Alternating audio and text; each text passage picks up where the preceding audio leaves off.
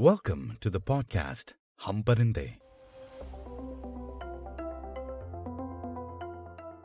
कुछ परिंदों के न घर होते हैं, न घोंसले। बस पर होते हैं और हौसले। पिछले एपिसोड में आपने सुना कैसे लाइफ टूथपेस्ट हुए जा रही थी। आइए इस किस्से को आगे बढ़ाते हैं। आज के एपिसोड का नाम है लकी नंबर सेवन सबकी लाइफ में कभी ना कभी तो ऐसा पल आता ही है जब उन्हें लाइफ थोड़ी थोड़ी क्लियर दिखने लगती है। बस लगती है हाँ होती नहीं है। अगले कुछ दिन मेरे लिए ऐसे ही थे। वीज़ा इंटरव्यू के बाद पिताजी सीधा मसूरी चले गए और मैं अगले तीन दिन दिल्ली में ही रहा पासपोर्ट कलेक्ट करने के लिए। मेरी मासी वहीं दिल्ली में रहती थी और मैं उन्हीं के यहाँ रुका। फॉरेन रिटर्न बेटे या बेटी का जैसे स्वागत हुआ करता था ना नाइन्टी के दशक में। जाने वाले की भी लगभग उतनी ही खातिर होती है, ये मुझे उन तीन दिनों में पता चला। पासपोर्ट पर अपने नाम का वीज़ा स्टैंप देखकर मुझे बहुत खुशी हुई। मैं जब भी कॉलेज से घर जाता था, हमेशा दिल्ली से नाइट बस लेता था, जो सुबह सुबह चार, साढ़े चार बजे देहरादून पहुंचाती थी। वहाँ से एक और लोकल बस, सीधा मसूरी। उस बार भी मैंने वही ली, नाइट बस। कई यादें थी इन नाइट बस की जर्नीज की, कभी दोस्तों के साथ, कभी गर्लफ्रेंड के। शायद सबकी होती हैं, और वो इन्हीं छोटे छोटे सफरों में और आपकी मेमोरी में बस के रह जाती हैं।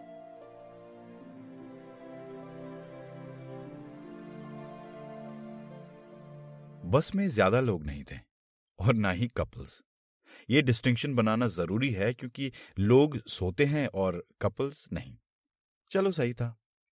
अकेले अपनी इस जीत का थोड़ा स्वाद मैं भी चख सकता था। 21-22 की उम्र में हर किसी को लाइफ का थोड़ा सा स्निपेट दिख जाता है। थोड़ी मस्ती ब्रेकअप पैसे वैसे की किल्लत, लड़ाई, झगड़े, रिश्तेदारों और घर वालों से निपटना कैसे है वगैरह वगैरह और हर किसी को लगता है कि उसने लाइफ में बहुत एक्सपीरियंस कर लिया। माइंड यू, केवल लगता है। मैं भी उस बस जर्नी में ऐसा ही कुछ एक्सपीरियंस कर रहा था कि अचानक मेरा मन हुआ अपने पासपोर्ट को देखा जाए। मैंने उसे अपने बैग से बड़े ध्यान से निकाला। उसे काफ़ी देर तक देखता रहा और जब कई बार खुशी महसूस कर ली तो ऐसे ही पासपोर्ट नंबर को ऐड करने लगा। It came out to be seven मैं ऐसे इत्तेफाक की न्यूमरोलॉजी में मानता नहीं था, पर it was a good surprise मेरा तो कभी ताश के पत्तों में भी नंबर नहीं लगता था कॉलेज में। ये एकदम से लकी नंबर सेवन आ जाना वॉज़ फन मैंने फिर वीज़ा के नंबर को ऐड किया। वो भी साला सेवन। मैं फिर थोड़ा मुस्कुराया, और इसी मुस्कुराहट के साथ न जाने कब आँख लग गई।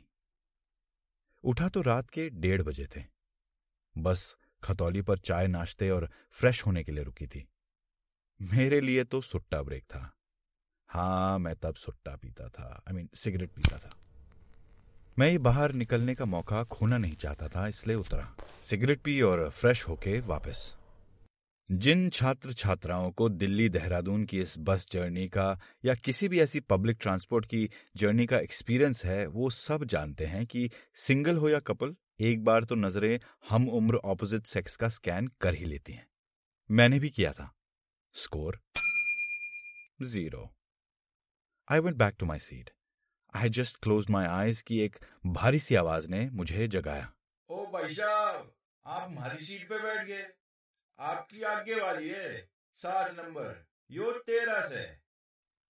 मैं अचानक धावे से घबराकर झट से उठा और आगे बैठ गया। Seat number seven again seven घर पहुँचा विजयी होकर।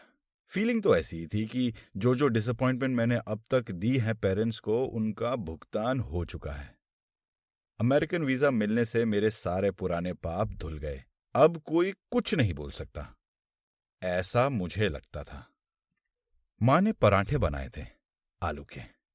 बस पंद्रह बीस दिन ही बचे थे टूथपेस्ट को बाहर निकलने में। बहुत सारे काम करने थे। नए कपड़े खरीदना, नए जूते हेयर कट करवाना, मेरी माँ की बस एक ही शर्त थी। तू बस वेट अपना ना 58 से 65 केजी कर ले, यहाँ रहते रहते, फिर कोई डर नहीं। शायद सबकी मम्मियों का ये एक ही गोल रहता है, अपने बच्चों को तंदुरुस्त करते रहना, चाहे वो चालीस के क्यों ना हो जाएँ। आज भी घर पर जाता हूँ और कहता हूँ कि, माँ, कम दिया करो यार पोर्शन कंट्रोल पोर्शन कंट्रोल तो माँ कहती है, तुम लोगों के ना बहाने खत्म नहीं होते सैतीस का हो गया यार। अब तो माँ को परेशान करना बंद कर। और ये लड़की, ये तो खाती ही नहीं है।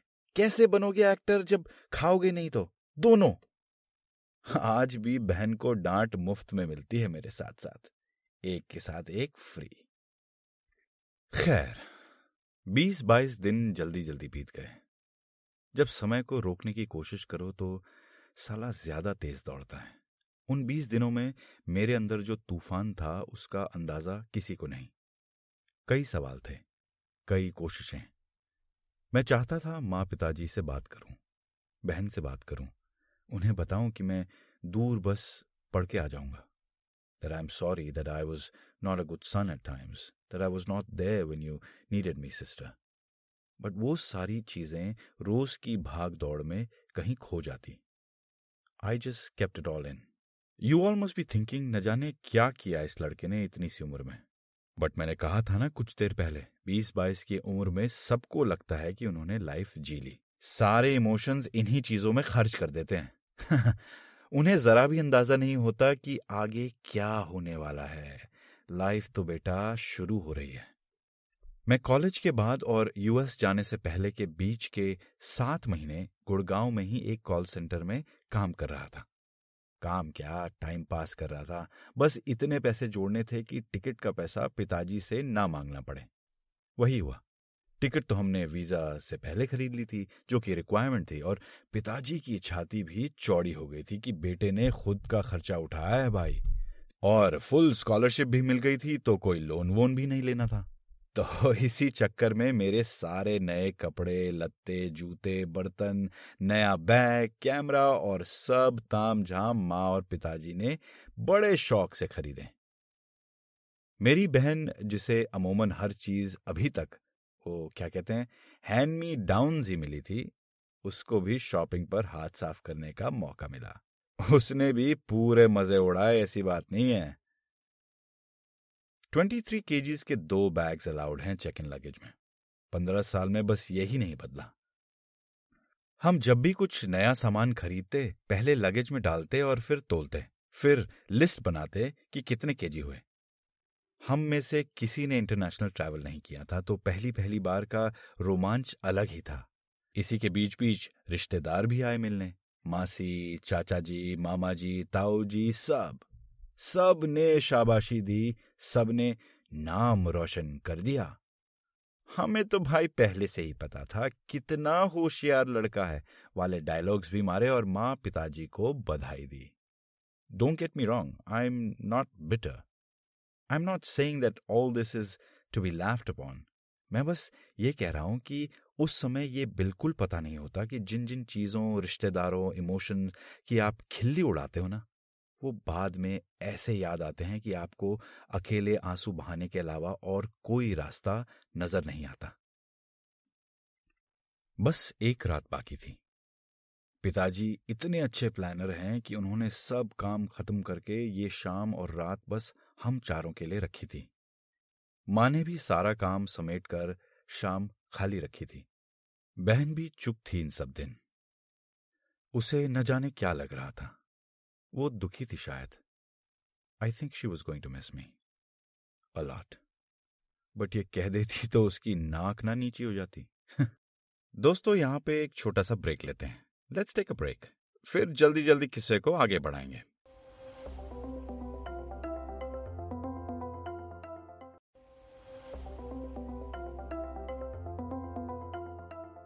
दोस्तों वेलकम बैक वैसे ऐसे इंपॉर्टेंट ओकेजन्स पे बस पिताजी ही कुछ सार्थक बोलते हैं और माँ बस गले लगाती है इस बार माँ ने कहा, तू खुश रहना बेटा हाँ इतनी दूर जा रहा है दूर देश में ना बेटा, बस अपने दिल की खुशी और सुकून ही सहारा होते हैं we can promise you just one thing that we will remain healthy all of us.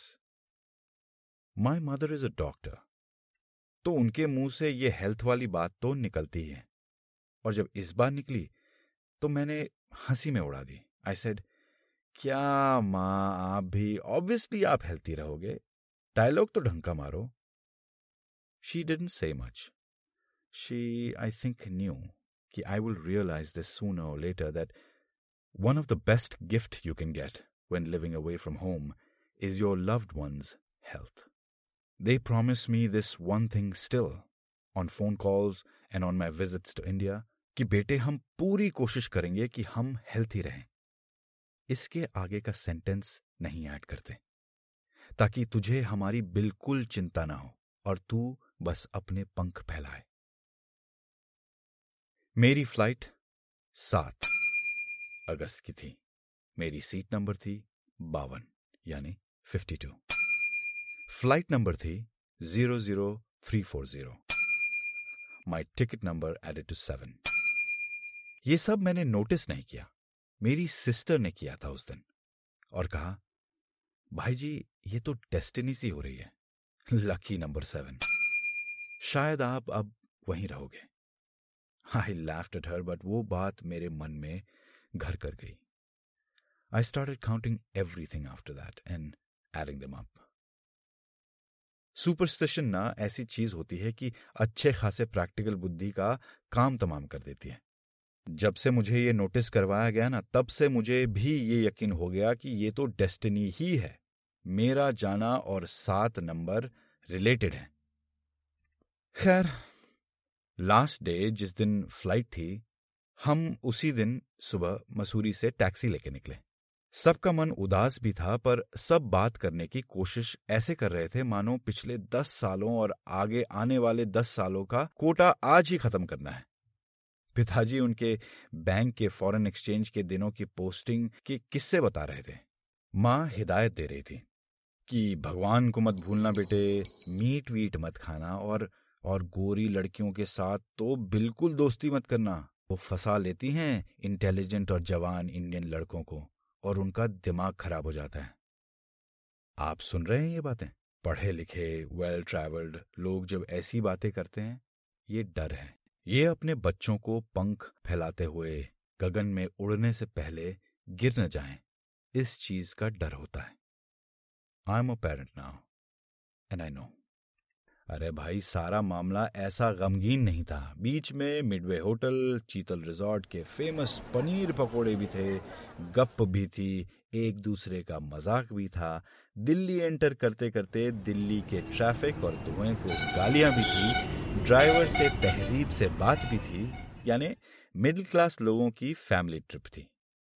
ज़िंदगी के सब जायकों का मज़ा कैसे लिया जाता है? मिडिल क्लास फैमिली से पूछिए। एयरपोर्ट पहुँचे। सामान उतारा। सौवीं बार पिताजी ने पासपोर्ट और डॉलर्स देख के रखे हैं ना? एक बार और चेक करो, कहा। माँ ने मोबाइल फ़ोन पे नानी, मामी जी और मौसी से सबसे बात करवाई। 2006 की बात है ये। तब मोबाइल में इनकमिंग भी लगती थी। पर जी नहीं, आज तो सबका आशीर्वाद दिलवाना ही था, चाहे सारे पैसे क्यों ना खर्च हो जाएँ। अब घड़ी आ गई थी कि अंदर जाया जाए। दिल्ली एयरपोर्ट में अब भी बिल्कुल वैसा ही है। एक बैरिकेड है, उसके आगे जो छोड़ने आए हैं, वो जा नहीं सकते। बस आप काट लेके जाइए और जितना लाड़ प्यार बाय बाय रोना गाना करना है, उस रेलिंग और उस गेट जहाँ पुलिस वाले अंकल खड़े होते हैं, तक कर लीजिए। आई वॉज़ टफ मैं रोने वाला नहीं था। रोने की क्या बात? ये तो प्राउड मोमेंट था भाई। कुछ अचीव किया है, छाती चौड़ी की है। रोना कैसा? जैसे ही मैं मुड़ा I saw my sister weeping मुझसे रहा नहीं गया। मैं मुड़ा और उसकी ओर गया, उसे गले लगाया। माँ रोते रोते ही उससे कह रही थी, पागल, ऐसे रोते हैं क्या जाते वक्त?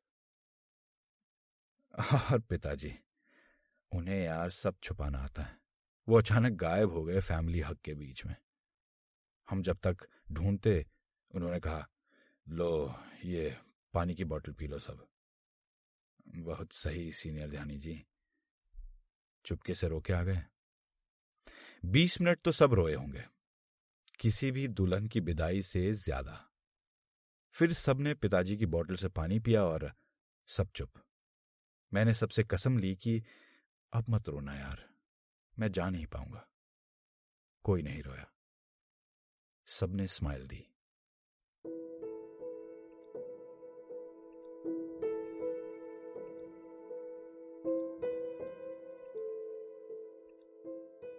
मैं वेव करते करते गेट तक गया।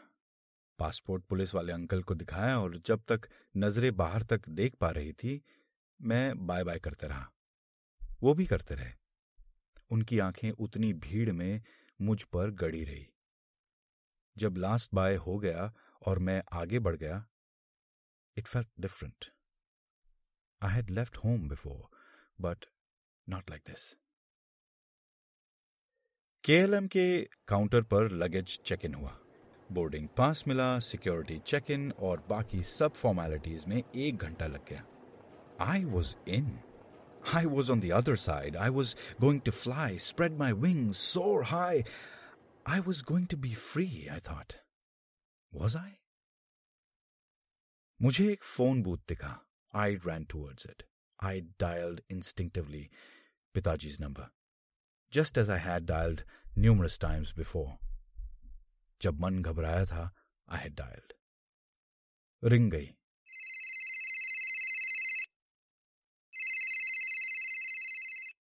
पिताजी पिक्ड अप एंड सेड पहुँच गए आप अंदर?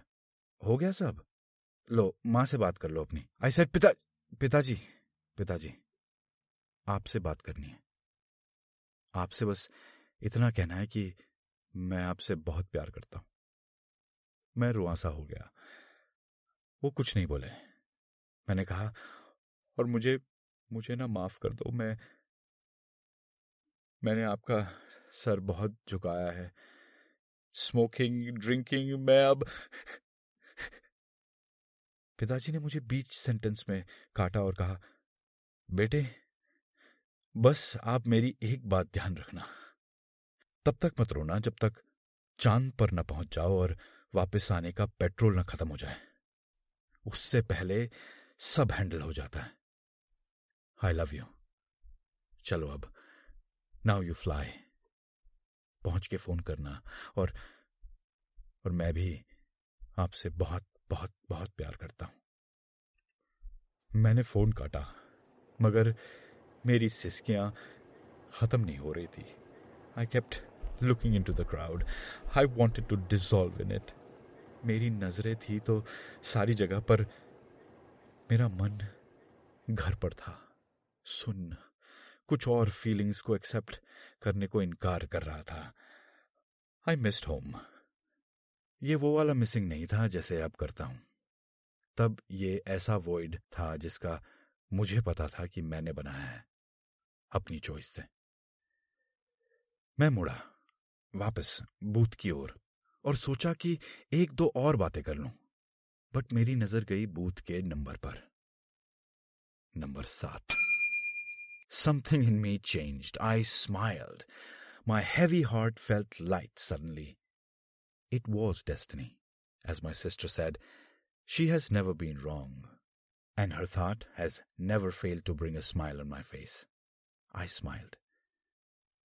इतने में किसी ने मेरे कंधे पर हाथ रखा I turn around it was Aditi a crush a long lost crush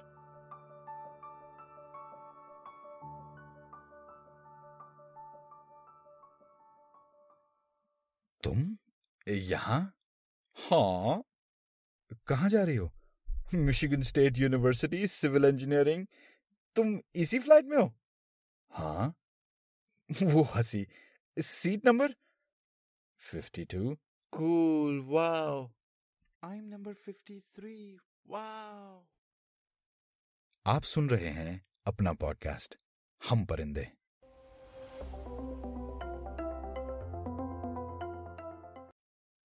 अगले एपिसोड में सुनिए विदेश में स्वागत कैसे होता है।